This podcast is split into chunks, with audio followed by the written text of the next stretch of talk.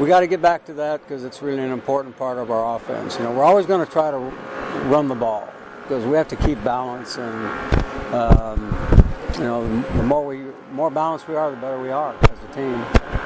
We think. It seems like you had, I guess, pretty high hopes for the offensive line this season. How have they just lived up to your expectations so far? I I don't know if I, I, I we always hope for the best. You know, we hope that we can develop guys and guys really take the coaching and play to their optimum. But I think that um, I, I'm I'm comfortable with where we are.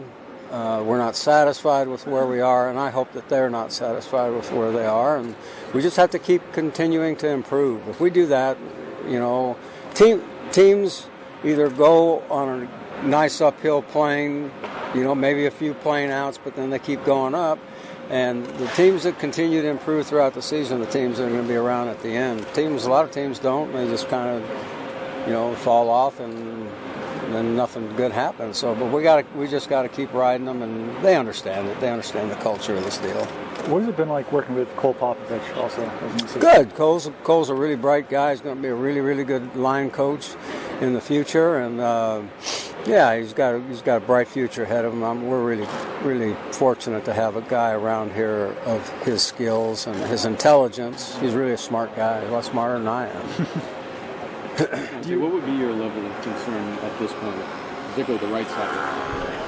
You know, Marcus has been hurt, and Shaq got hurt the other day. Is there any sort of uh, yeah, I mean, you know, let's.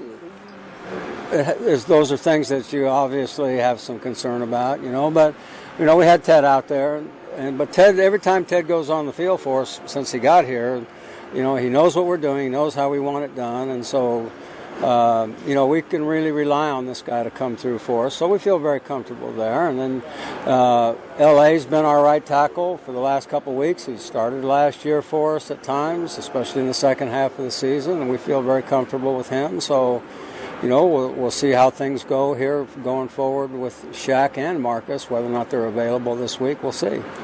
When you bring in a tackle, a free agent tackle to start, I'm sure you don't really know what you're going to get sometimes. Has it been with Trent Brown kind of best case scenario for a guy for sure in the program?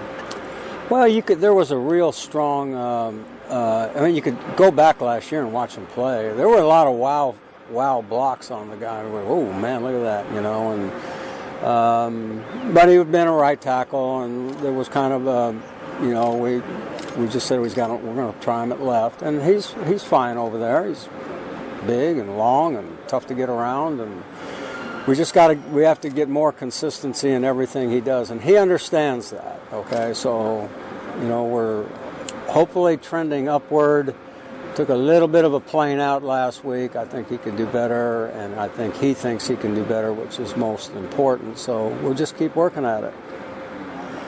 That's what we all get paid for you guys. All of us.